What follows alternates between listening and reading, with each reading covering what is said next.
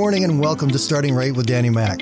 I'm going to be here every Monday to Friday to help you get a great five minute start to your day. So grab your cup of coffee, sit back, relax, and let me help you start your day right. We're all familiar with the phrase, there was no room in the inn. Well, today we have a story for you in which that phrase plays particular significance, but it has nothing to do with Christmas. This story is about two men, Sam Hill and John Nicholson. Both were traveling salesmen back in 1899. Sam sold paint, and as his travel became late one day while traveling through Boscobel, Wisconsin, he had to stop and find a place to stay. It was now a little bit later in the evening and the hotel had filled up.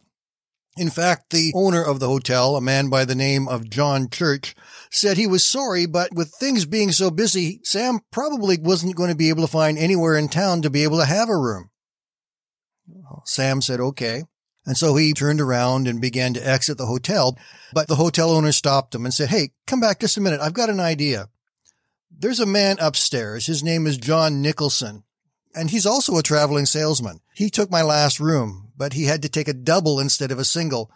Maybe tonight, if you're lucky, maybe he would be willing to share with you and let you stay there as well. So Sam followed the hotel owner up the stairs to where John Nicholson was staying. The two men introduced themselves, shook hands, and John agreed to let Sam stay there for the night. Sam threw his suitcase down on the unused bed, began to unpack a few things, and very soon both men were laying back on their beds and decided to do some evening reading. As Sam glanced over towards John laying on the opposite bed, John, not knowing that he was being observed, he lifted something small and black out of his suitcase. It was a Bible. Sam asked John what kind of products he sold, and John told him it was paper products.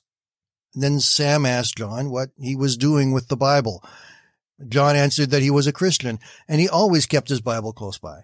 Sam smiled. He was happy. He said, well, that's a great coincidence because I am a Christian too.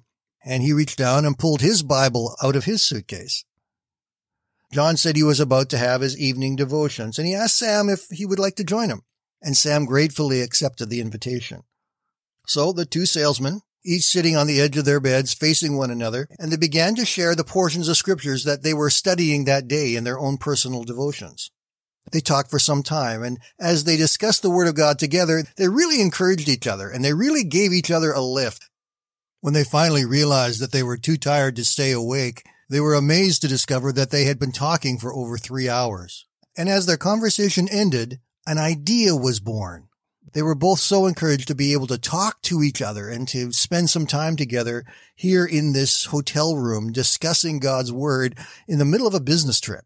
They liked it so much that they were determined to try and find a way in which they could get this same thing happening in other places at other times for other Christians whenever they met. A few months later, John and Sam met at the home of a man by the name of Bill Knight. They discussed the idea and they prayed together and they all agreed committing themselves to the establishment of the Association of Christian Traveling Men. They would name their new association after the one who had led small numbers against impossible odds to magnificent victory. They called themselves the Gideons. That night in 1899, the Gideon Society was founded and it's still thriving.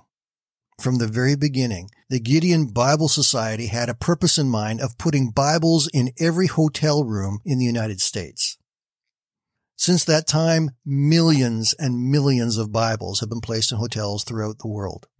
And many more millions have been handed out through schools and to the military.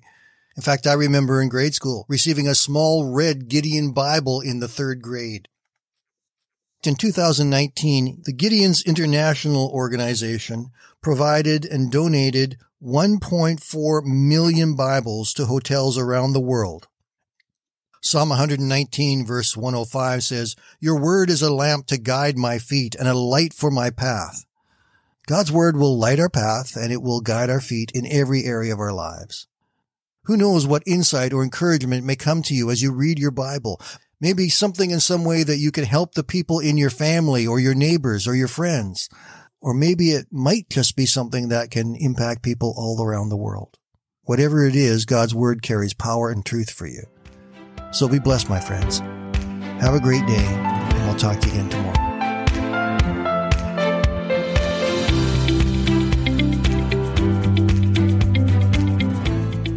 Thank you for listening today. And I invite you to join me Monday to Friday right here on Starting Right with Danny Mack.